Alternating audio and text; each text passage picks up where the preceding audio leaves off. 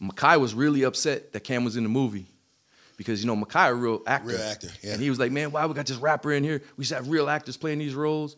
That ugly money. Hey, that ugly money. Yeah. Say it's that ugly money. This is the Ugly Money Podcast. It's about the process of success. Everything between your first dollar, your first million. That's ugly money. What up, what up, what up? Welcome to yet another episode of the Ugly Money Podcast. I am your host, Ugly Money Niche. This episode is being brought to you by Engorge Rejuvenation Tea, promoting erection to improve stamina, promote size, the boost, and boost libido. Make sure you go to engorge.com to get yours today. My special guest of the evening, Toronto, Canada's own. Freek Boi is here, ladies and gentlemen. What's up, my brother? I appreciate you making some time for us, man. Great to be here. Long way from home, long way from home. Atlanta, the second home though. I be here all the time. Hey, man, look, look, you know what I'm saying? With a name like Freek Boi, Atlanta's the place for you to be, sir. Yes, sir. So, first question of the evening Who was Freek Boi before Freek Boi became Freek Boi? Man, I've been like this my whole life, really. I'm gonna be honest with you, bro. I ain't never changed. I always been like this. Um, just started rapping, you know, about when I was about 22, Yeah. 23. Started rapping, and Freek Boi became the name. So, uh, how did you come up with the name Freek Boi? Man, I didn't do it. I, I moved to Texas when I was younger. Okay. And uh, I quickly had a little reputation, and I walked up. Um, there was some people sitting on the part. I walked up. They talked about that's a freaky boy from Canada, and shit. They they called me ST at the time, so it just turned into Freaky T. yeah. Uh, I took some time off from music, and when I came back, the first song I did was called Freek Boi, and so we changed the name from Freaky T to Freek Boi. So, uh, living life uh, allowed you to, uh, con- uh, to, to coin your name. Yeah, I only rap about what I know. he had away with the ladies. I mean, that's it. So, it is said that Nicki Minaj is the one that got away. yeah, that's uh when I first started, like we didn't have no money. Uh somehow I got hooked up with Nicki and her management and um I wanted to do a feature with her. Okay. And uh she I guess she was with with uh with Young Money and they were, they came to Toronto. All right. And they said come get her and she gonna come do the feature. And uh it was five bands. I didn't have five bands. So uh You um, you had a Nicki Minaj feature for five remember bands. this when she first started, right? Ooh, this And- like and I this like wanted, but- mixtape Nicki. Yeah. Okay, And just okay. like first time she was with Young Money, and I, I just couldn't put it together, bro. You know what I'm saying? It was we, we wouldn't like that then, so I had to pass on. I missed it. Shit. Obviously, I wish I didn't. You know what's you know what's crazy? I got a, I got an early Nicki Minaj story when I was um I was promoting parties in Virginia. I never forget. Uh, shouts out Hopewell. I was in Hopewell, Virginia, doing a party. They had brought Nicki Minaj in, and I remember she was booking for about three thousand Right. dollars. Right. and uh, I wasn't paying much attention. They had me hosting the joint or whatever, and I was just like, man, you know, should I get a picture with him? I don't care. Right. You know what I'm saying? This is another Yeah. another rapper coming through. Totally was like sitting adjacent from Nicki Minaj the whole time, and didn't get a picture. I feel like man. I, I did that a few times in, in, my life. Pick pick somebody before they came a star. Yeah. And uh, I mean, Nicki was one. You know what I'm saying? Like I picked her. I, I liked her. I liked the I liked the mixtape. Yeah, yeah. I didn't know she was gonna be this big, Uh. or else I would have found the money.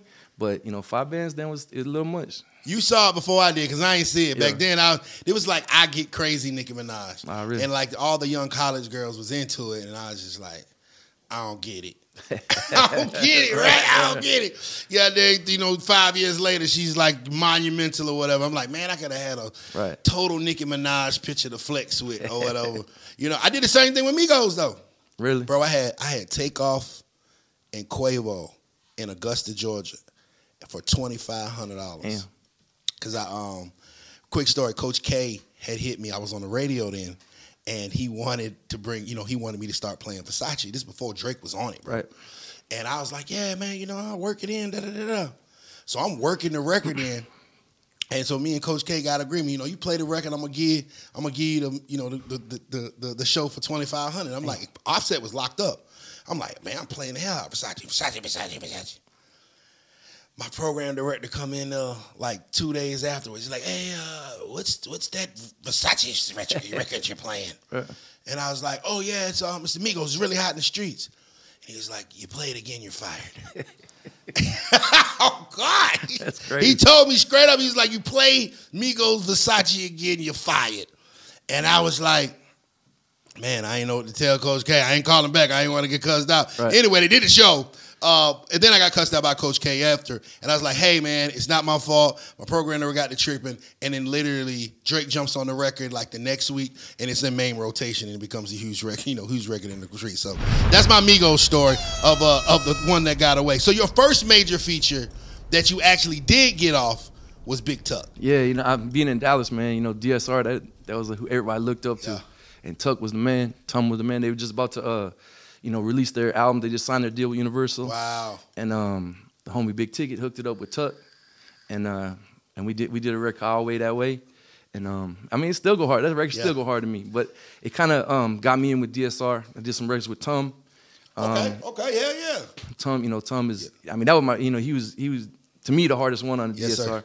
But the real the real dude on DSR that I messed with was Big Tight. Okay. Because when I got to Texas, I wasn't really into screw music. I didn't really I, I didn't really feel it. and the first the It's first an acquired taste for sure. yeah, but the first tape that really hit me was uh was Charlie Boy and Tight. And so that so- someone gave me that and I loved it. bro. And then then me and Tight hooked up and we did the mixtape together. And me and Tight good friends to this day. Yeah. So that you know that the first feature with Tuck, we did a cool record, but what it really did was get get me in with the DSR and That's with Tight. Now, what was it like working with him though? Like during that, how was that studio process? I mean, I didn't. I went in the studio with Tuck. With Tom, I was in the studio. Yeah. And Tom, like you know, I, he he the kind of rapper I like. He exactly like he is in public. Yeah. He really like that. Do Texas rappers sip lean as much as people thought they did back then? I think so. I mean, you know, I, I think so. Like that wasn't really my scene. Yeah. So uh, I wasn't really into the lean, but yeah, like I don't know anybody that didn't. You don't know anybody that didn't. I mean- that's hard. so the double cup truck, yeah, they was really, they was really cupping it up. They was really. I mean, like I said, it wasn't my scene, so I, I wasn't really into it. But um, you know, from what I from what I remember, Yeah. everybody, you know, Shouts out to Texas, man. I remember the first time I heard screw music. I was, I think I was in San Antonio. I came for AIT, and I thought the radio was broke. right. Right? I remember getting going to the PX, buying the radio. I'm Right. over here like, I want to see what's new on the radio. I just got out of basic training, hadn't heard nothing in three, four months. You know, first time in Texas, and I turned the music on. And they screwed up. My John, who? My John, John. I'm like, what the fuck is wrong? And I'm hitting the radio, like, yo, what's going on?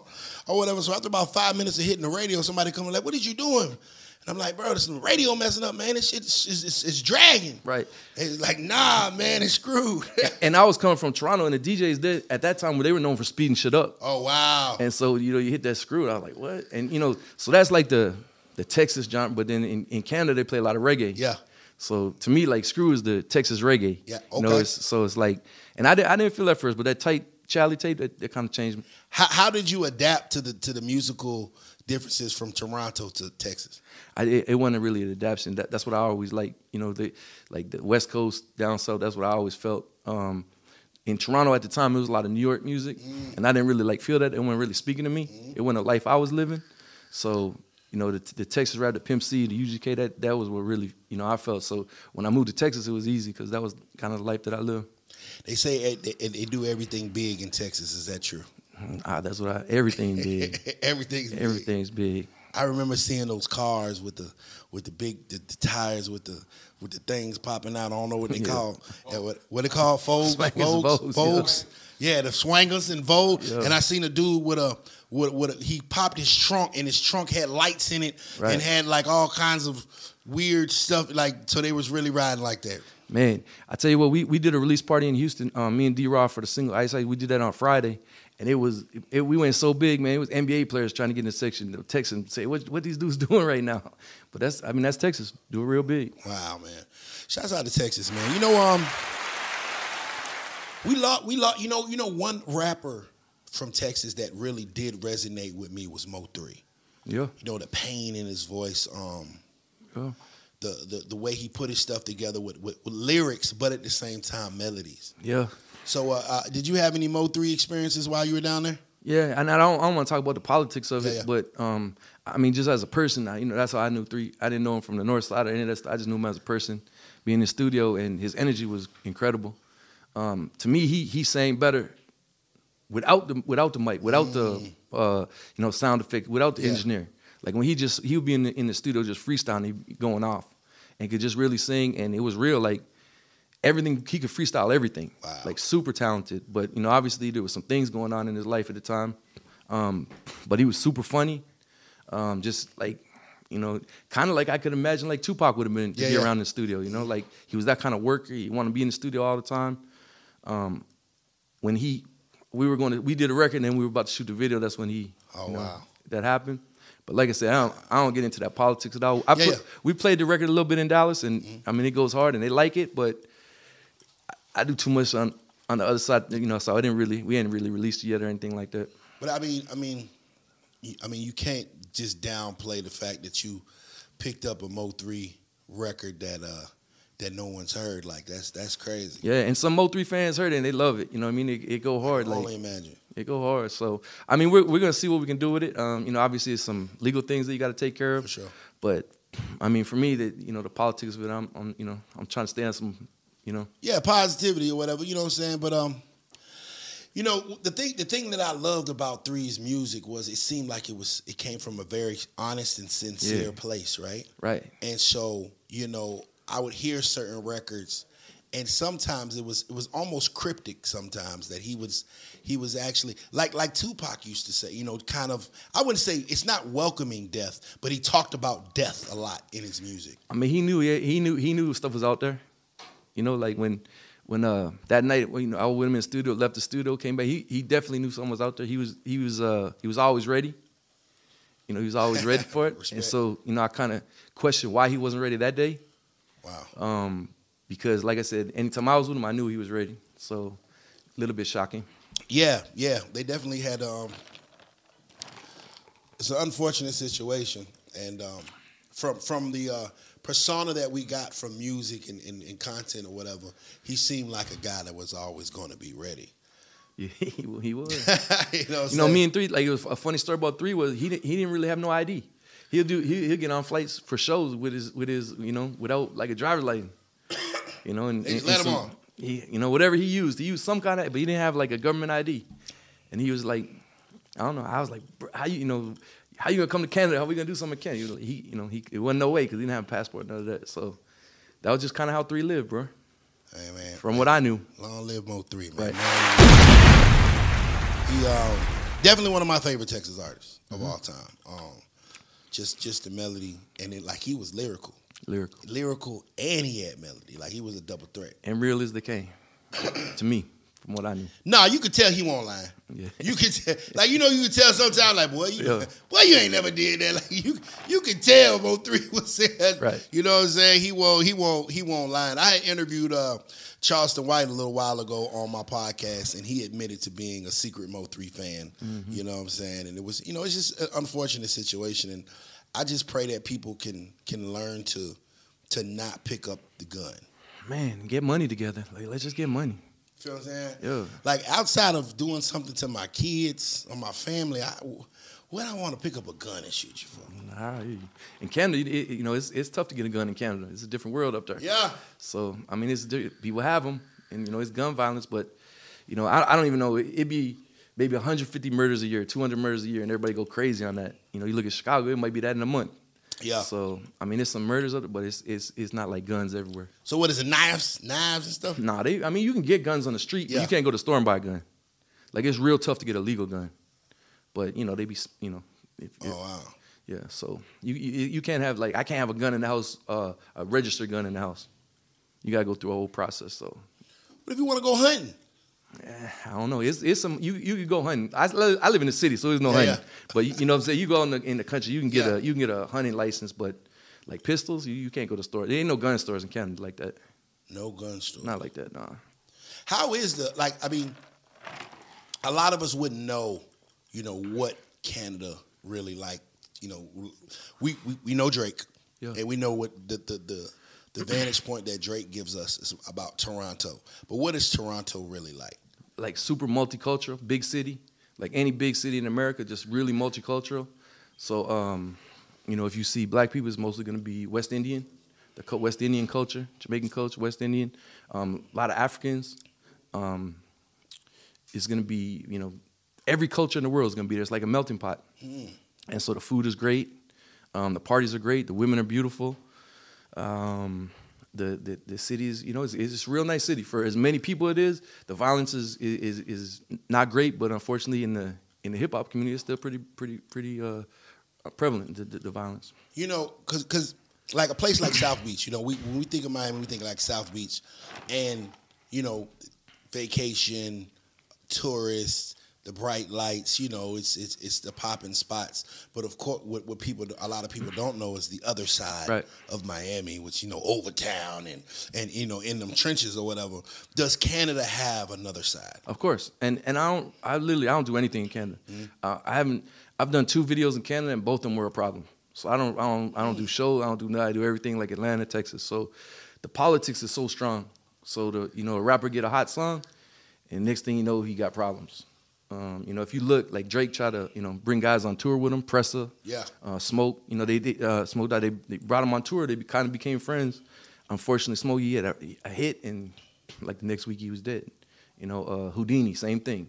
Um, so it seemed like when you get a hot record in Toronto, then the ops gonna, is gonna be a problem, and you're gonna, you know, and you're gonna have to leave, which is crazy. So even even in even in Canada and Toronto, they still kind of got that crabs in the bucket mentality. Yeah, it's hoods every yeah, and it's and maybe even worse because because it's so small and everybody know everybody, um, and everybody's jealous of everybody. Like I said, I'm just I, I don't know that from experience because I don't really I don't do anything out Yeah. there. Um, but you know, there's artists that I definitely want to work with that I'm like, eh, I just don't want to get into their politics. Whew, what? So you're an artist, an actor, an activist, whatever you do. Come to the Ugly Money Podcast and tell your story. You can be a special invited guest by texting the number right here. Let's lock in your interview. Let's tell the world what you got going on. Over the past 90 days, we've gotten 30 million views on YouTube, 50 million views on social media sites. It's time for the world to know about you. So make sure you text this number so you can come on the Ugly Money Podcast. And you get to meet China too. It's that ugly money. That's crazy, man. Hey, look, man, stay. Sometimes you got to stay out the way. Right? that's, that's not my lane. So Yeah, yeah, for sure. now, the first artist that I ever heard of from Toronto was a guy by the name of Kardinal Offishall. official. Official. Yeah, OG. Uh, ye- so he's he's definitely the OG right Yeah, there. I mean he signed to Akon, you know, so he like super talented, and um the reason why I think he never like made it in the states like that is because he rapped that Toronto stuff, and people in the states couldn't really relate to it because it was you know that West Indian culture. So I think he did great in Canada, great in Europe, but in the states it didn't really cross over, and that's the the genius of Drake. Right, Drake. Drake has a, a, a father from Memphis, so it's already in his blood. Yeah. But he went to Houston and learned that, you know, lived in Houston. I mean, I, one of the realest things Drake has, the, the Houston, Atlanta, Vegas, right? Yeah, and so exactly. that that changed Drake's whole perspective on, and what he did was he told that story. After he became big, then he went back and started talking his Toronto stuff, and he mm. made Toronto stuff cool. When Kardinal was doing, people were like, "What's this guy doing?" Yeah. But then when Drake, like I said, he he was accepted, and once he was accepted, then he can go back with his Toronto slang and all that stuff. Cool. Cool. Now, you being from Toronto and moving to Texas, of course, there would be some Drake comparisons. have you ever have you ever actually met Aubrey? I mean, so we've bumped in like bumped into. So when we started out, we kind of started at the same time in Toronto, and and I- I would say our crew was even a little ahead of him, at, you know, for a little bit. I did a, I did a record called Tip Spell with a with a dude named S Davis, and S Davis was the big star at the time. And then um, Drake had a song with Trey Songz and kind of started rolling, but still S Materi- Davis was it Material Girl? What is it I called? I can't remember It was something girl, But it was hard. yeah, yeah, I remember. I remember that record. And I remember the day my cousin told me, said, "This is dude Drake. He's gonna be a star." And and we heard, and you know, he, he it went pretty fast. Um, but I would see Drake out, you know, early because you know we in the clubs and stuff. The first time I remember seeing him out, um, you know, when he started getting when he started rolling a little bit, we were at this like private party, upscale private party, and it was you know, kind of you know a bunch of people, important people there, and Drake walked in, and it wasn't too crowded, and his just his aura was like, oh shit, this is different. And uh, he quickly got Melyssa Ford and went over there, and they was talking and shit. Wait, hold, like on, hold, on, hold on, hold on, hold on, hold on, hold on, hold on, hold on, Aubrey. he got some motion out here in these streets. hold on, you said he got Melyssa Ford? He had Melissa hey, Ford with him. I, am not saying she from Toronto, right? Uh, okay, so okay. They, you know, they was over there talking, but you could just feel the feel the, the aura. It was different. Yeah. And so that was the first time. Um, in 13, I was doing a record with Charlie Boy called Southern Girls, and uh, and we changed the beat like last minute before we shot the video. We shot the video in South Beach and we had finished everything mixing, and we had to go back in the studio. And Drake had taken the studio over by that time. Okay. So 2030, whatever album he was working on, he booked out the whole studio. And we had asked his permission to go back in, so he let us come back in and finish up what we needed to finish. and then when he was done, we went back in and, and finished the rest of the project. Um, and he left some stuff which was really cool. He left like a vision board. And um, and we just saw it. We weren't going through his stuff. He was just Yeah. out there in the studio. Walked in. He had a vision board, and bro, everything on that vision board came through. Like he had like a Grammy. He had like uh, one, one thing that was cool. He had he had, he had Jim Jones up there, and he said swag. Um, he, he had the billboard. He had uh, I mean, he had Rihanna on there. It was everything. No. everything. I wish I had taken a He picture of that board. Rihanna on there? I wish I had taken a picture of that board because everything on that board came true. That's crazy. And he had it in the studio with him the whole time as he was doing that album. That's that that man. I've never heard no story like that. A rapper with a vision board, Yeah. and it actually and actually materialize that and turn it turn it. And Drake, you know, everything I know, Drake team is real, you know, real cool. Like I, I'm, I'm not gonna tell you, I've been, but all my, you know, my people go to his house. Yeah. Um, because a lot of them be with the NBA players, you know, Drake be with them and stuff like Yeah. that. And they, you know, they all say he's real. Like, you know, he goes in, they just, just a real dude. But all his day ones are still there. That's dope. So I, you know, I got a lot of respect for him. Salute to Drake, man. Salute to Drake, man. that boy slid off with Melyssa Ford real quick. I can't. I can't wait till I can do that. oh, there, go, yeah, there goes Niche. Is that Niche? Oh, there goes Niche with Ice Spice. Hold on. I'm gonna show him Munch, got dog. Hey, like so. Okay, so I, I still want to talk like early Drake. Like, so you, you knew Drake before the fame, before Young Money. What was Drake's buzz in the streets back then? Not like nothing. Like really, it came went from nothing, it went from zero to hundred real quick. like literally, I tell you, S. Davis was ahead of him. Like if S. D- if he saw S. Davis, he'd be like, you know, kind of fanny to S. Davis. Oh, wow. And then a month later, he was, you know, the, huge with that that Trey song. I tell you, my cousin called me and said, "This dude Drake's gonna be huge," and that you didn't. That Trey Songz was on the radio all all day, all day, all day, and they just took off. So it wasn't a situation where you just had this like monstrous street buzz and then None. you get signed. It was Zero. just basically like it seemed like he left Toronto to kind of because I know he was in Virginia with Trey, and I know uh, some of the guys he was working with because I'm from Virginia. Uh, he was working with Nicholas Fury and and, and Trey and, and a bunch of other people. So he kind of left Toronto, Yeah. came back with a hit record, and I remember seeing it on MySpace. Yeah, crazy. And I mean, it, it was like it just came out of nowhere. You know, he was a Dra- Degrassi dude, and uh, I mean, he I'd see him in the club, just regular, no security, just just in the club. I think the early work, like he did mixtapes that never came out. Wow. I don't know. I never heard of it. You know what I mean? I never heard it was any good or whatever. The first song I ever heard was Trey, Trey Songz record, and um, and everything after that was was great. It was no, you know, no Miz stuff. Man, that um that vision board is hard right there. Hey, hey, all rappers, if y'all if y'all watching, Yeah. we need to see the vision board in y'all studios. I might need to incorporate that, sir. That's hard right there. Everything on it came true. Crazy. I'm gonna put um Cherokee D'Ass on my vision board. Hey, that's an OG. hey man, so you've you've had a lot of run-ins and bump-ins with a lot of in- influential and iconic people. Talk to me about like hanging out with AZ in Harlem. Oh, that was. I mean, so so I, I I've had a lot of luck. I worked on the um, Paid in Full movie when I was a kid. That's crazy. So it's it's really crazy because I was I was nothing on it. I was just like a PA, you know what I'm saying? And I was I was walking down the street, and Cam was walking down the street because he had just got there, and he was like, uh, "Where the trees at?" I was like, "Oh shit!" So I didn't even know who Cam was. Yeah. Because Oh, I, wow. you know what I'm saying? Like New York, I, I didn't know New York rap like that. Yeah, yeah. so I was like, I called my boy up and said, "This dude Cam'ron wants some," and he was like, "Oh Cam." So you know, we took care of Cam. Then we became real close. So we we hung out. Ninety percent of that movie was filmed in Toronto, and so. Uh, I mean, they film paid in full in Toronto. Ninety percent of it. Like we did three days in New York. Things I learned today. Yeah. So we went to uh, we flew to New York and we were in Harlem and, and when we were doing those Harlem scenes and the real Az showed up and he was you know I was with him and uh, I mean it was crazy. He, the real Az and and he, he came in and uh, some police sirens came. Az was gone. as soon as he heard the sirens, gone through the store. Never saw him again. Oh yeah, so he pulled up. And was, Uh, but I'm talking about all the scars, everything. You can see it all. You know, from when he got shot in the head, all that stuff. wow. So he was coming to scope out the movie, and then He was like, I think he was a consultant on it. oh, that's dope. You know, he was a consultant, but he didn't come to Toronto, so it wasn't until we got to New York. and even then, still, he still when he heard the police, As soon as he heard he was gone, bro. He was, I'm out. Through, he went through the back of the store. I never saw him again. so did you meet Jay? yeah. See, man, you got you got one. Yeah.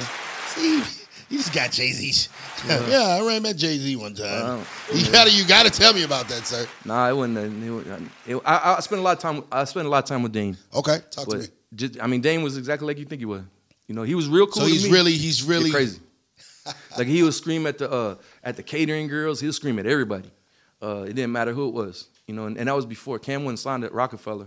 So he kind of brought Cam on. A funny story was Mekhi was really upset that Cam was in the movie. Because you know Mekhi a real actor, Real actor, yeah. and he was like, "Man, why we got this rapper in here? We should have real actors playing these roles." I think by the end he was cool because Cam killed it, but at first he was like, "Why Cam here?" You know, he was mad. Like, and Cam was a hothead, right? So he, you know, he, Cam is exa- you know exactly what you thought Cam Oh, was yeah. at that age. That was Cam. flamboyant, cocky as hell. Lots of girls. I mean, hey, we wasn't legal, you know, in Canada at that time, and Cam he'll smoke right beside the cop. He didn't care. Cam was wild boy. So wait a minute, Mekhi Phifer didn't want Cam'ron on the movie at first. I mean, at first it was a problem. Like, yeah, Mekhi was talking that shit, but uh, but I think it was cool. Just after. to be a fly on the wall on that, like. But I'm saying, you know, Mekhi had a point. Like he, you know, he this is his craft, right? Something Yeah, yeah, he, he study and something he work on, and then this rapper just get this great role out of nowhere. But you know, Wood, I mean, Wood was funny because he was like a method actor. So he was like stuck in the 80s. We go out and he'd be in the 80s talking that 80s stuff. Oh, he stayed in character like as much as he could the whole time. That's dedication. Yeah. Cam didn't have to come out of character. I think he just played himself. Like, here comes this rapper on the scene, Yeah. or whatever. No, to be a fly on the wall on those kind of conversations or whatever, like Dame Dash being Dame Dash is. Bro. He seems like he's the type of guy that makes sure that everything is going right, and if it doesn't go right, he's going to yell. Everything. But think about this though. Harvey Weinstein was also on that. So think about that. Think about who was there every day. Harvey Weinstein was there too. And Dame don't like him. They were friends. They were they, They were, were real friends cool. back then, though, right? Yeah. But Dame just he just wanted stuff the right way. Like he just wanted stuff, you know, to go that way. And that's that's one thing that I that I that I noticed about him, and and, and, unfortunately, it seems like it it kind of backfired. It's like you have Dame Dash seemed like the guy that was going to fight for his artists and his people, or whatever. You know what I'm saying? Like he mm-hmm. was going to make sure, like, hey man, if this is wrong, I'm going to stay. I'm going to say something, and I'm not going to let y'all play with us. And I think sometimes, like in the industry, you know, they kind of they kind of shun him for that now. You know what I'm saying? Yeah. I mean, can't I mean he was a star. You know, like Dame was a star too. Yeah. It's it's kind of tough when the producer is a star. You know, like when we go out and like, Dame was a star. He you know he acted like a star, wanted to be treated like a star. Papa Tags. Yeah. I got I got I got another funny story. Yeah, yeah. So Regina Hall. So I got Hold on. Bomb drop. Bomb drop. so I'm just a kid. I got a I got a crush on Regina Hall. Don't we all? Right. So she comes. Hey, hey, hey, Regina. This is the so she come to the set like the first day and we're talking. We're just we're just sitting there talking. I'm like nervous and stuff, and we just talking da da da. And she was like, you know, what do you want to do when you you know when you get ready for your career? I said, man, I want to be a I want to be a baseball player. And she said, oh, I used to play for the Cubs. And I said like this. I said, you did? And as soon as I said, I tried to grab that shit back. I was so embarrassed, bro. She started laughing. She said, no, of course I didn't play for the Cubs. You stupid. mother." but I said this shit right away, man. I was I was real. Uh, When um, wh- while you're watching this movie, be uh, you know, just just coming to life. Are you? Are, do you see? Do you feel that it's going to be this cultural phenomenon that it became paid in full? I mean, I mean, you probably couldn't see that, but like, it was lots of problems on the set. Like Alpo, Alpo, we weren't happy about it, right? So he was talking a lot of shit. Like, you know, he was about to get released and all that. Like, Yeah. it was some, it was some times on set where you were like, somebody might show up and do something here. Like, it wasn't, you know, it, not everybody was happy about that movie, but uh, I think Dame did an incredible job of making it real. Like, I think he did an incredible job putting Cam in it. Like, um, you know, the director was, I mean, killed it. Charles killed it, and it, it it was what it was. Like all the acting was so good. Nah, it was. It was. I mean, we we still enjoy it to this day or whatever. I can't say the same about Paid in Full too, but Paid in Full one, Right. Paid in Full one, Paid in Full. You you know the director was Charles Stone, the What's Up guy. What's up? Yeah. he was the director. Man, it's like a lot of freaking legendary Right. shit in one spot or Right. whatever. You can just be a fly on the wall for that. Now, Mekhi Phifer having a problem with Cam being on set is funny, and I, I and I can only imagine Cam just didn't give a fuck. Didn't give a fuck. Didn't he over there fuck. living. And Dame's like, let him let, leave him alone. He's good. Yeah. like Cam Didn't just give a fuck. did he come to did he come to like did he come to set late or he Nah. had a bunch of girls with him? And, Yes, sir. Totally professional though. Okay. You know, totally professional. We went, I remember we went out one night. We were in a in a club on a you know Thursday night was a big night in Toronto. We went all went out, and uh, I got the baddest chick in the club for Cam. Okay. And I was like, Cam, this is my girl. Da da da da. And he's like, What's up? And he, just didn't really pay attention. Later in the night, he's like, Cam, what's up? Why, why you don't want to mess with her? He's like, Oh, she can come when we leave. Ah, let's go, Cam. That's just how Cam was. But Cam, yeah, Cam, Cam always had girls, but he was professional. Always showed up on time, ready to work. Like no problem with the lines. You know what I'm saying? Like just a professional dude. You know, being affiliated with Roc-A-Fella back then is uh that you know you had to be on top of the world. I remember the first time that I met one of the diplomats was uh, in Virginia, and Juelz Santana came, and it was after a concert, and we were at a like the Virginia Union Gym Jam, and you know we're all college kids or whatever, and everybody's in there, and I remember Juelz walked in with Freaky Zeke, and they walked in, they walked, you know, it was like ten people with them, and they walked in, went to the DJ booth, and Juelz gets on the mic, and he's like, "Hey, ladies, who want to party with the Dips?" And he literally walked out, and it was 20 women that walked out with him. Right. And I was like, "That's power." Right. Ugly money. He's like, "Ladies, who want to party with the Dips?" And I'm, I'm sitting there, like the girl I'm dancing with. She's like, and they she just ran over there, and I'm like, like he took like half the chicks out the party, and they just left. Yeah. Yeah. Hey, that's the biggest thing I got from him was the And they swag. showed back up on campus Monday with their hairs fucked up. right. right. You gotta Hey. love it. But that's what separated him, right? Was the swag, Yeah, no, the for confidence. sure. That's what it was. For sure. And the fact that he knew that if he just he's been I'm about to come in this college party and just say who want to party with the dips. I don't know if rappers could do that these days. These women is these women will try to I'm not going for that. I ain't going for that. Keita, Keita, if if if uh if 21 Savage came in here and said who want to party with the savages, is you following her out the door? See, she Hey, but what if I say, hey, but what if I say, who want to party with these five bands? Who go follow me out the door? See, see how that go? Hey man, so stay, staying in the lane of, of, of legendary experiences, um, you had a chance and opportunity to work with Darkchild. Yeah, yeah, that was crazy. We were like, I was with him for probably three, six months every day, all day, and just you know getting to see his work ethic and you know everybody's work ethic, plus the artists that would come in to work. So how first and foremost, how did you get the relationship? That was funny. So he was in Toronto. He was doing some stuff, and somebody asked me if I wanted to to kind of to work with him, and I was I didn't know who he was at all, and uh, and so we went in, and I, we didn't like each other at all at first, and um, I was like, I'm not coming back. But his his team was like, you need to come back. You need to come back. I was like, man, I'm through. I'm not doing this shit, and uh, and I saw him with uh, a street dude having a meeting with a street dude. I was like, what's going on over there? Because you know Rodney, real Christian, uh, gospel music, all that stuff. Yeah. Father's a preacher, and I was like, what's going on over there? And so I told him about it, and he was like, oh man, you don't know what you're talking about. And then the next day, his jeweler called from New York and said, if you see this dude when you're in Toronto, uh, he got me for. And so now Rodney knew I, you know what I'm saying, I brought value. Yeah. And then um, and then we, we started getting along. And, and, and like I said, we it was like three to six months. Um, you know, he taught me a lot about writing. He taught me a lot about work ethic. So you were in there like kind of like an understudy, like an intern, or Yeah, I was I was working. I was like at first I was like driving. okay? I was driving the. Um, they just had me driving around and stuff. Um, but then it just became more like, you know, we got into into a lot of different things. Like I listened to I, I listened to Justin Timberlake's album with him. He was like, "Come on here, listen to this" before anybody heard it. So it was like you know we we became close like that. We you know we talked. Um, you know he he showed me just just all the stuff he you know he'd been mentored by um, by Teddy Riley. Oh yeah. So you know you see that, but the artists would come in like Jadakiss was in there, Sheek was in there, Silk the Shocker, like uh, Amerie. So the shot got down off rap, off beat rapping there. He was hot See? though. He was hot back then too. Yeah, but- yeah. Now, um, you you got a Jada Jadakiss story as well out here. I be doing my research. How you get I be that doing my research, sir. So, uh, uh, tell me about the Jada Jadakiss weed story. Man, so we're in the studio. They're they're about to lose. Uh, it was Sheek and Jada, and I don't remember who. I think it was Sheek because Sheek was real cool with me. Uh-huh. But Jada wasn't. Re- Jada wasn't really cool with me. And at first, I, I thought, man, why he didn't like me? Because he wasn't, you know. He, but but Sheek was real cool with me.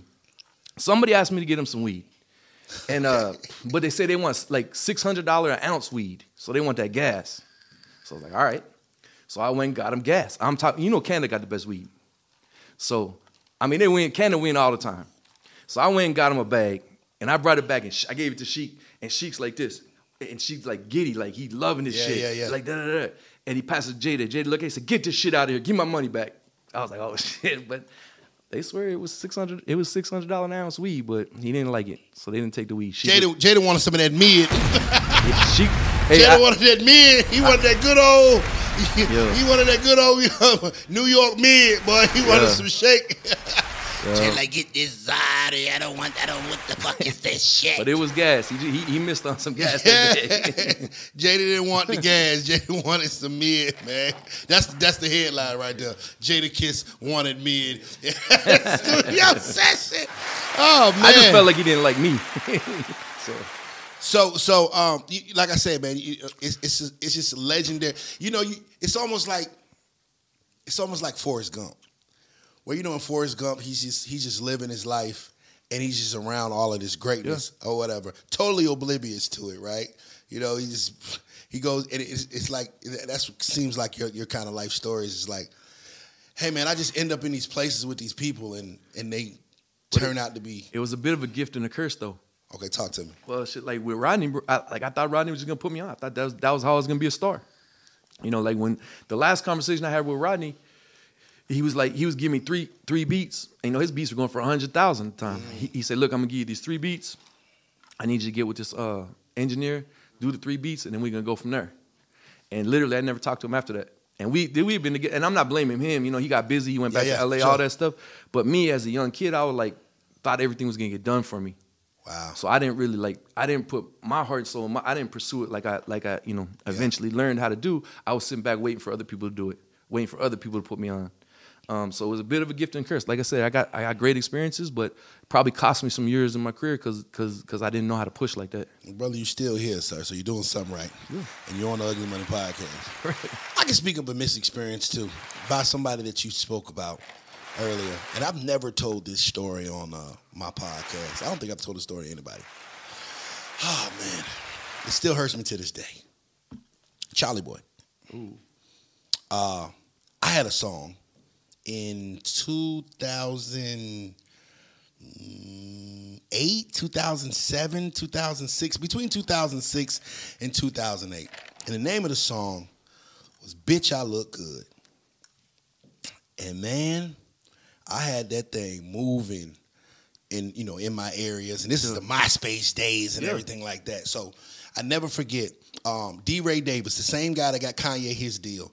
D. Ray Davis messages me on MySpace. It's like, yo, this is a hit song. I can get you a deal. Damn. He had just got well, yeah, I think this is before he got Kanye's deal. You know what I'm saying? But I'm like, I'm like, yo, yo, D. Ray Davis, I know who you are. You know, I had his number.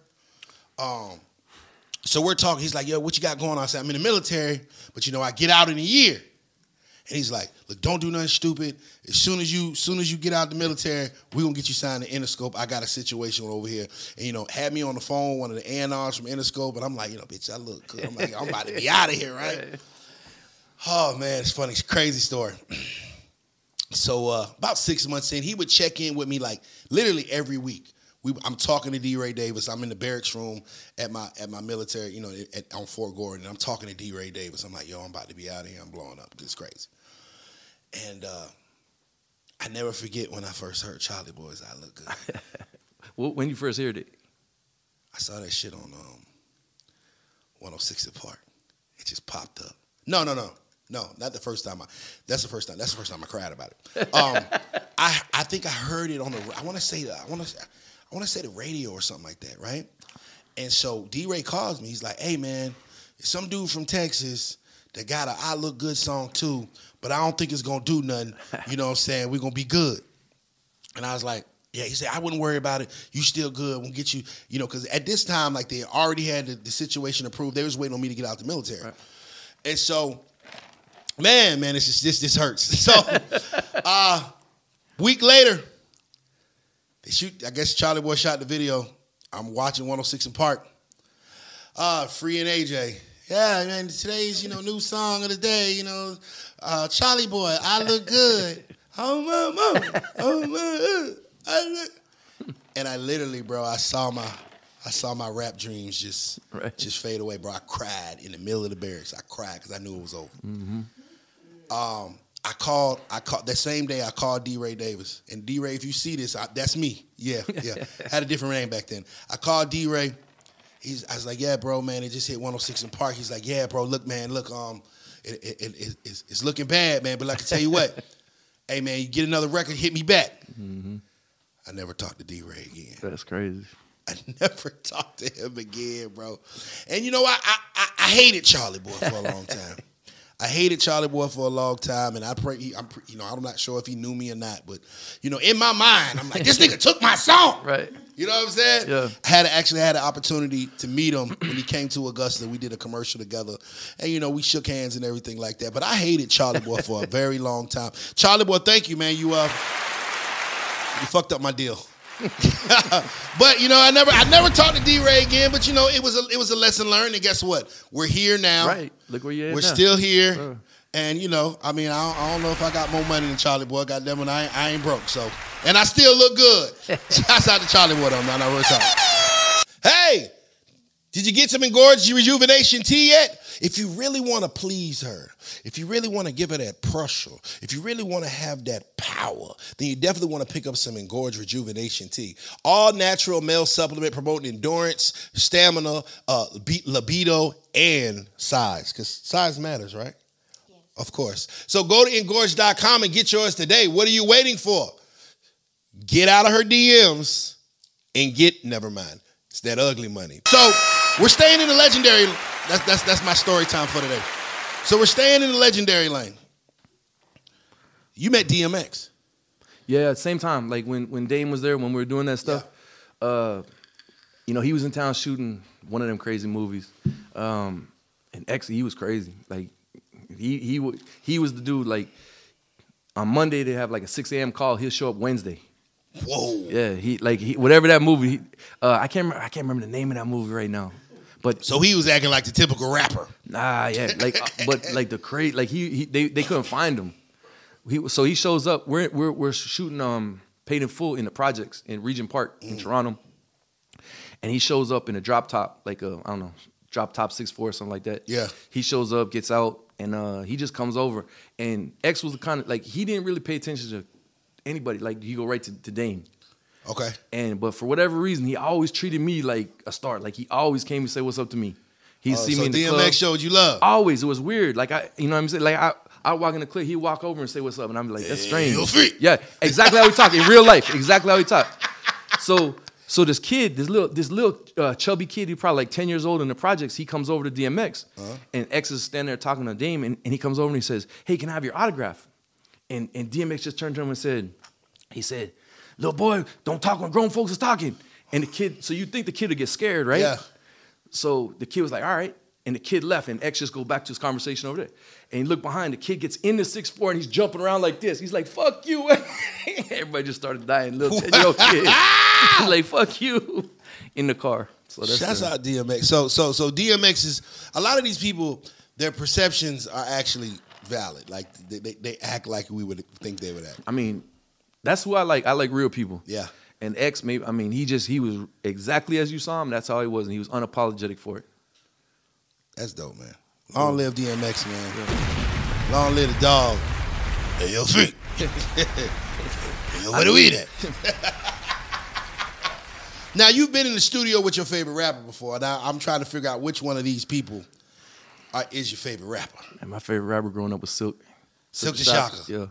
I Shouts love that out. Silk Shocker, goddamn off rapping ass. Right. I don't know why I like. I, Nah, he my was favorite. I don't man, know why. Silk Shocker was Blueface before Blueface became Right. Every every Detroit rapper in the world got their style from Silk the Shocker. There you go.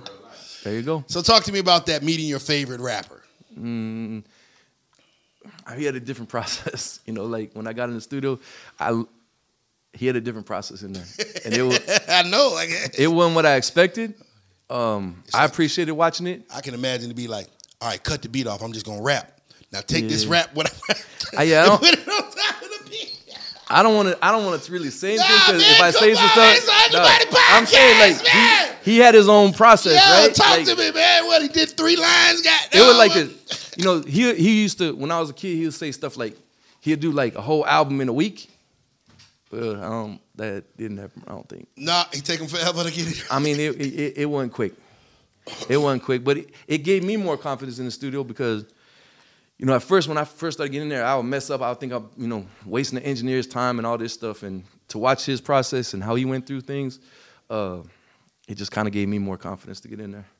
So he was extremely slow when Yeah. it came to recording. He was, uh, yeah, it, wa- it wasn't fast, yeah. And and I stayed and watched the whole thing. I didn't leave. Other people they got up and left. They had stuff to do, but I stayed and watched the whole thing because I'm my favorite rapper. And I mean, as a person, I like, you know, he was like, you know, he's an athlete, like the hoop and all that Yeah, stuff. So Yeah, yeah. you know, he he was cool.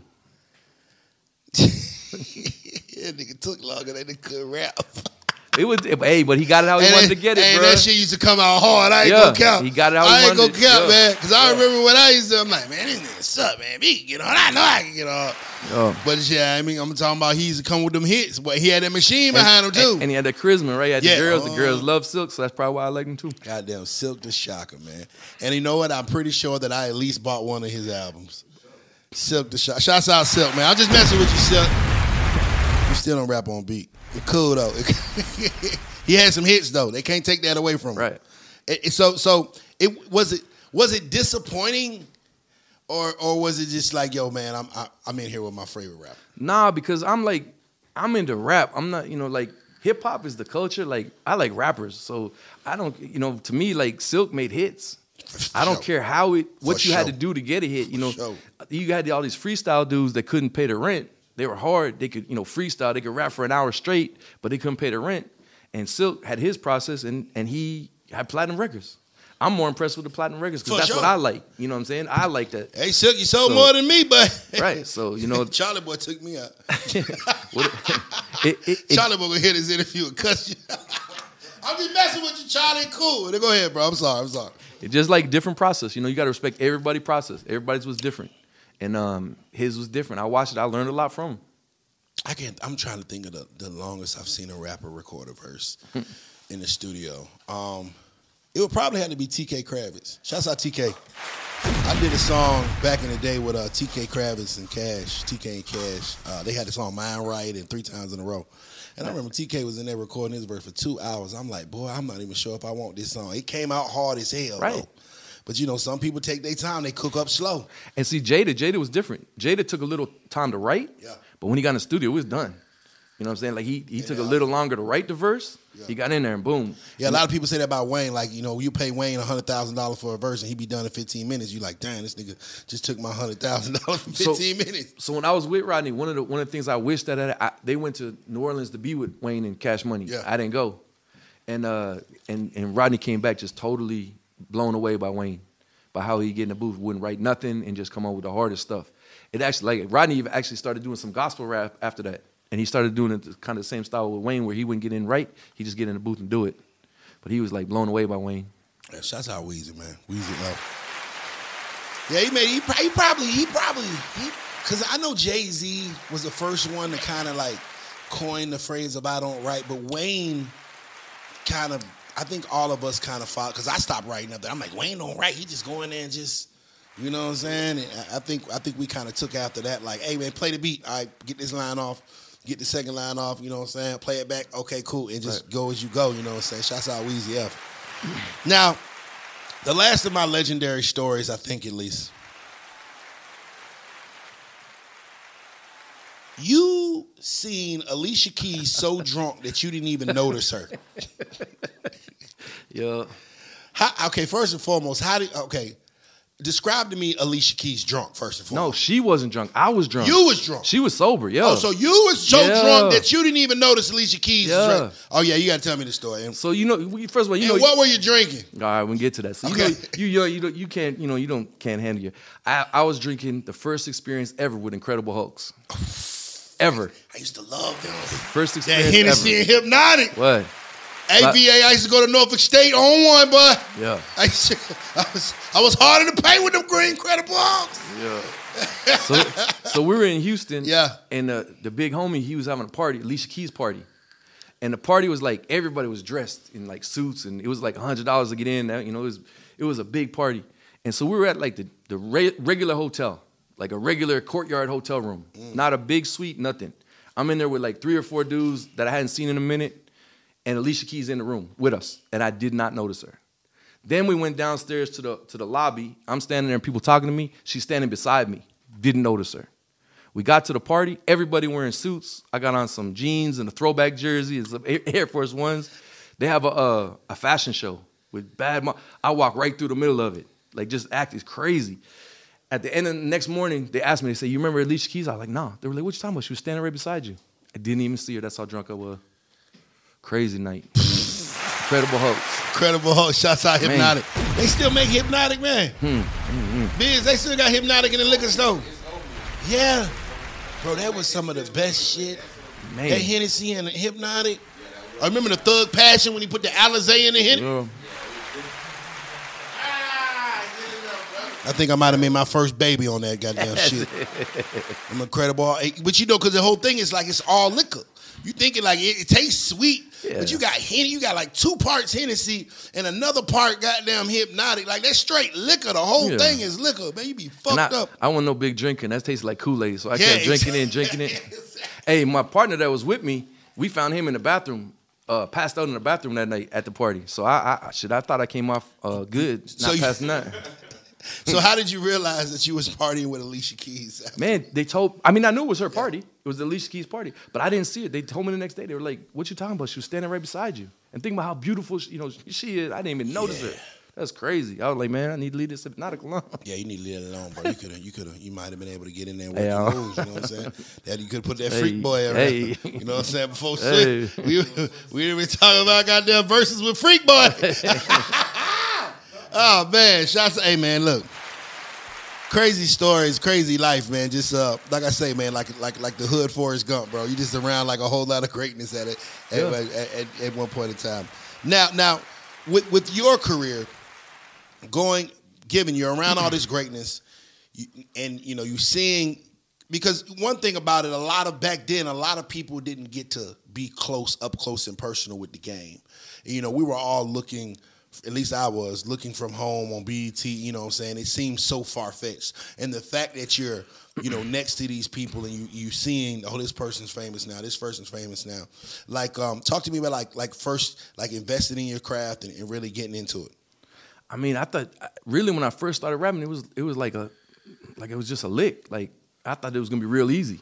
I was like, literally the first, I went in the studio. I made my first song was on the radio the next day, and I was like, see, it's as easy as I said it was. Why y'all tripping? yeah, that would have been easy. and uh, I mean, I you know that was like East Texas. dude, I mean, it was going hard. You drive by the uh, the car wash, everybody blasting it. You know what I'm saying? Local like uh, it was easy. And um, then the next time I had a song on the radio, probably about six years later. So you know what I'm saying? Like I thought it was easy, and I and, and I didn't work hard because of that. I waited on other people. I mean, the the story of, of the early years is it was hurdles in front of me, and the hurdles would always stop me. So you know, sometimes the money dry up, and I just like, eh. We had we had a real big song in in in Toronto, and uh, the dude was about ready to invest a bunch of money, and he got killed. And I was like, what am I gonna do now? And so instead of just pushing, we kind of stopped for a little bit. So, I mean, you know, the, the the advice I can give to young rappers, especially, is like, don't stop. You know, there's gonna be some hurdles. You gotta you gotta push through them, and that's the difference here. Like, um, shout out to VA Booking. He hooked us up. That's out of VA. Yeah, he, you know, we had, we had it going pretty good before COVID. Yeah. and then COVID hit, and it kind of just uh, Slowed everything. slowed down. everything down. Yeah. And like in previous times, that would have like crushed me, and I just would have been like, you know what? But we pushed through it. You know, VA VA stuck stuck with me, and you know, Respect. really pushed through it. We made more records, and then when when COVID was over and I could travel again, we got back out there. You know, the thing about this game is, and- thing about anything in life, you know, you, you almost don't want it easy though. You know what I'm saying? Because if it's too easy, you don't respect it, like you said before, Yeah. right? You know, you you don't appreciate it. I mean, sometimes you gotta you gotta go through some trials and tribulations to for for it to stick. You, and, and and plus the fact that you don't want anybody to easily be beside you as far as where you're going in your career. Like I, I think about, it, I'm like, man, I I had to work hard to get mm-hmm. to where I'm at. Yeah, I I'd be kind of pissed if somebody just got them, you know, yeah, or whatever. You know what I'm saying? So I mean, I think I think the people that take the stairs to success versus the elevators always last longer. some something that some someone said to me was like enjoy the journey, right? And so and so other people in my situation be like, oh man, like it was about to happen and it didn't happen. And it, for me, I enjoy the journey. Like like look at all the stories we just told. You know, the life I've lived. Um, and and like you said, we still here doing it. You know, the the the record's now hot. Like Facts. everything's going. So at first, like I said, it was a little bit of a lick. I didn't I didn't love music, but now. Like if, if nobody's gonna pay me to record, I'm still gonna record. Facts. I'm still gonna write songs because I love this. I love the process. I love the creative. I love all of it. So over the over the journey, I've learned to really love this. Well, you know, this is the Ugly Money podcast, and Ugly Money means the process of success. Everything between your first dollar and your first million, that's ugly money. Now, I know there was a time in your life where things seemed like it wasn't going to work out. You've had some ups, some downs, some highs, some lows. Tell me about a time in your life where you fell down and you had to get back up and how you did it. Well, I mean, when, the homie got killed, you know, like like I said, he was like the biggest fan, um, and it was it was on some dumb stuff. Like you know, I'm not saying he went. It, it was just dumb. It was out of the blue, and and we are just all ready for him to put the money in and and take it to the next level. Uh, and we didn't. I didn't handle that very well. We just kind of you know backed up from the music and didn't do much for a while. Um, then recently, like I said, with the COVID, that smacked us right in the face because we were really rolling. We just come off, you know, VA put together a great like promo tour, Yeah. and we are hot, and then you know it went away. So, um, but that time we are like I said, we pushed through it. So I think the the difference is like like I said, I learned like anything worth it, you got to push through it. For sure. You know, For sure. figure out another way. I felt the same way when Chalie Boy came out with I Look Good. But look what you did. Chalie Boy, I got to get you on the podcast. we gotta have a talk about that damn record. I still think that nigga stole my song. hey man, D Ray told me. D Ray told me, hey man, call me back when you got another record. hey, but but check That this shit out. was 15 years ago. with with Charlie, I did the record with Charlie in 14. Oh wow, And guess what record he was pushing at the time was Thick Fine Woman. wow, And that hit this summer. Think about that. that's crazy. That song was done back then and it hit this summer like eight, what's that, eight years later? Sometimes you got you, you, Sometimes you got to stay on that record. Crazy, right? Sometimes you got to just you know just stay the course. Everybody Yeah. think the record gonna pop off the first day. Took him eight years with that one. You know what I'm saying? And, and- and, you know, uh, I heard a wise man say once, man. You know, an apple you can plant you can plant an apple seed, and if you plant an apple seed in the ground, you wait a year, nothing happens. And what does a person do? Oh, it must be something wrong with the ground. So they dig the apple seed up and they plant it somewhere else. And guess what? You got to start the process over. What people didn't understand was it takes five years for an apple tree to grow. And sometimes you got to leave it in the ground and let it let it grow a little Right. bit. You know what I'm saying? I think that's uh I think that's both of our careers for real, for real. You know what I'm saying? Like, really? hey man, you know what I'm saying? That apple tree starting to grow. You know what I mean? We just had to put it in the ground a couple Yeah. times. You know what I mean? Yeah. And just and just let it sit there. And you know, and but that's but but people that like I say, people that take the stairs and people that that actually live life and enjoy the process, they last longer. No doubt. You feel what I'm saying? If you had to take the long way up, you got to take the long way down. Mm-hmm. If you took the elevator up, buddy, guess what? You'll take the elevator right back down. Yep. And how many people have we seen in the industry that just shoot up real fast, and then unfortunately they shoot right back down? Yeah, and you just wonder how much they loved it too, right? They might have been looking for that lick. They got it and it was out. You know, they had and goddamn gang licked their ass, boy. right. They had the right team around them. So talk to me about recording in your truck. Man, so that's just what it was, man. I mean, it was when I, I did the uh, the mixtape with Tight, and I was I was staying in Toronto. He was in, he was in Texas, so he sent me all his stuff, and we didn't have a studio, and shit, we just we were working. Me and my boy were working a real job, Yeah. And when everybody go, we just we were still on the clock. We we we recorded it in the truck, got it all done. He went went to the studio, mixed it, but we recorded it in the truck. Now after after after being on paid in full set, working with Rodney Jerkins, uh, partying with uh with Alicia Keys, all these things that happen in your life. How hard is it to go back to a regular job? I never really had a regular job. That was this. I mean, I've never really. That's not really been my thing. I'm. I'm always been an entrepreneur.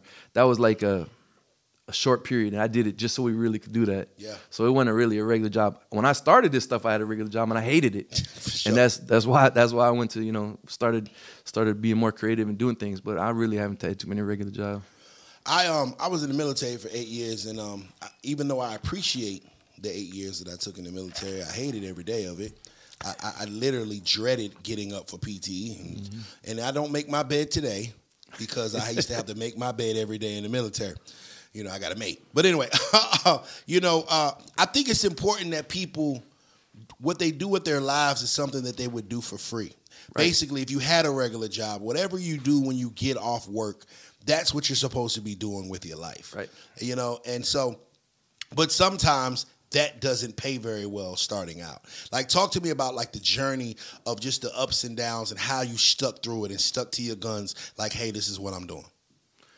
I mean, like I said, I've admitted I didn't at first. You know, I would- would give up on stuff. Um, and then, you know, once the money got a little bit better, like I said, I'm an entrepreneur. I do, you know, I got a different different streams. And, you know, once the money got better, it became a little bit easier, you know, when, when you had the money. But when you're struggling, you're just kind of trying to keep your head above water. And that's tough. And that's when you got to have a real good team around you.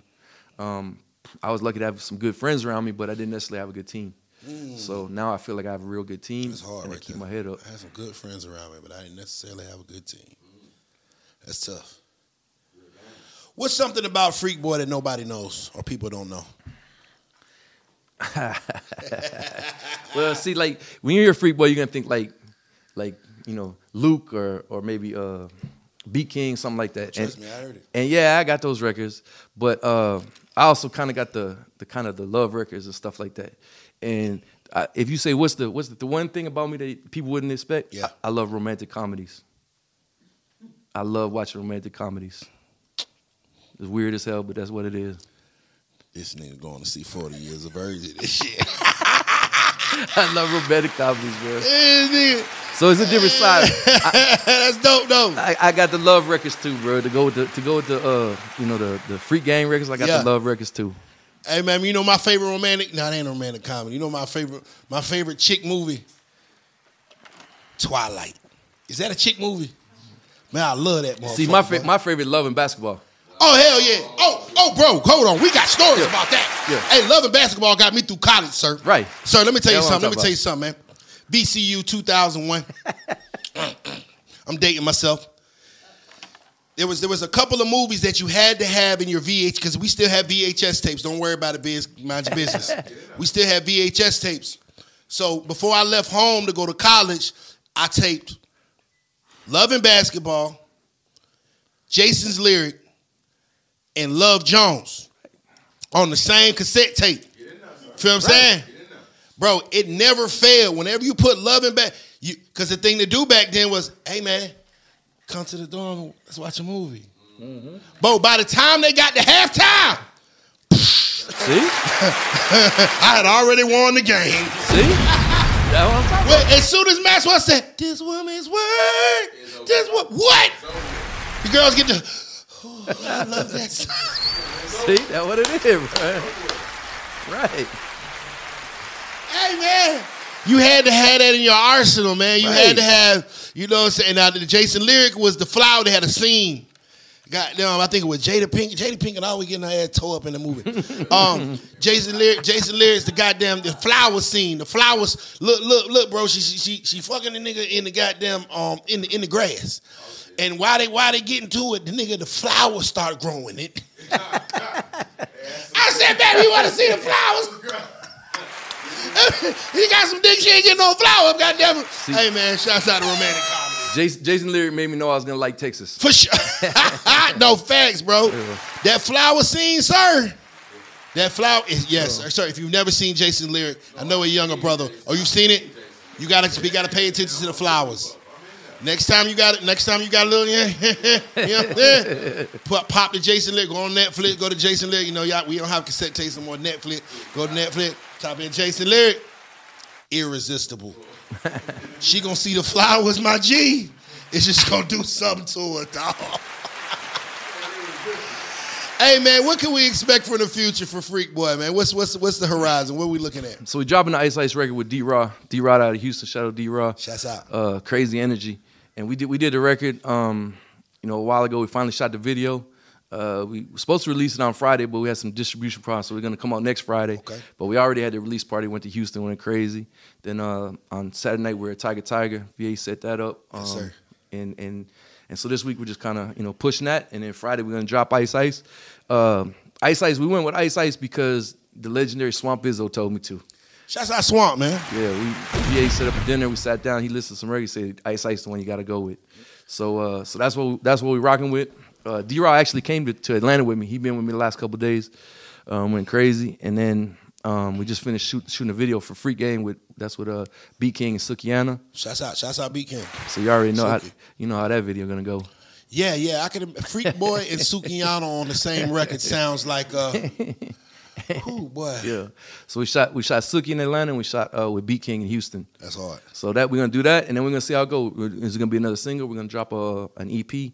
I'm thinking about dropping an EP with a, because most of the videos I already shot. Just kind of shoot a movie, and uh, you know, like a six song EP with a movie and, and all the videos. That's dope, man. You know, one thing I love about Beat King, he is like the most humblest, famous motherfucker in the world, bro. You know what I'm saying? Yeah, I went to so we actually recorded at Beat King's house. You know what I'm saying? And, and he just said, "Come over, we sit in the living room." Yeah. recorded his, recorded the hook, and that was it. And you know, I think it's I think it's genius because he is unapologetically him. You know what I'm saying? He mean he, ain't gonna wear the biggest chain. Or whatever. He gonna wear he gonna He gonna wear no chain. He, yeah, he gonna have that damn black T-shirt Yup. with something stupid on it, Right. And he just gonna he gonna work his move. He, he showed up for the video, no security, no entourage, no get to work. And That's out. hard, bro. Yeah, hard. That's hard. Like you Right. know what I'm saying. Like and, and when I remember when I met him, like he's one of those real people that you know you shake his hand, he look you in your eye, like. And then I was surprised that he remembered me. Like, yeah, I remember, bro. You know what I'm saying? Like, you know, Beat King is definitely a solid one, and he don't do all that weird rapper shit, man. Shouts out Beat King, man. And Suki too, though, man. Cause Yeah. like, when we shot the I video, never met her. she was supposed to be there for like, she was supposed to be there like for like four o'clock, and her plane got delayed. She was flying in, her plane got delayed, so we pushed we pushed the shoot back, and then her plane got delayed again, and then they rerouted her to Charlotte. She didn't get until like twelve, bro, and, and she could have easily just said, "I'm not coming." Like, you know what I mean? Like, Wow. this has been a long day. I'm not coming.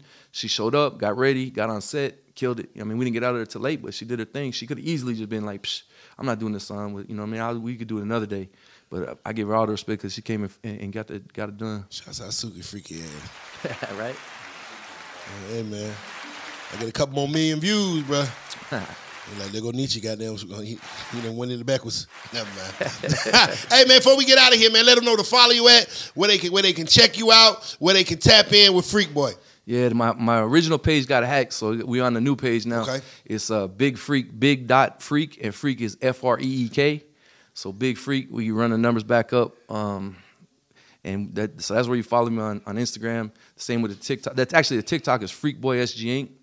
Um, so it's really those two platforms. On YouTube, it's Mr. Freaky T.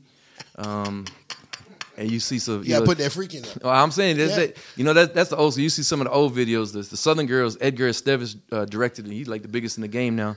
There's- I got some. I got Jhonni Blaze. Me and Jhonni go way back. Oh, And man. Jhonni, Jhonni danced to that Southern Jhonni's my sister, so, man. So they say, hey. So in Toronto, they talk about who had the first million views on YouTube, and they talk about who did it, who did it, who did it. I was the first one. I got two million views with Jhonni Blaze. You can look at the number's still up there. How you like that, Soulja Boy?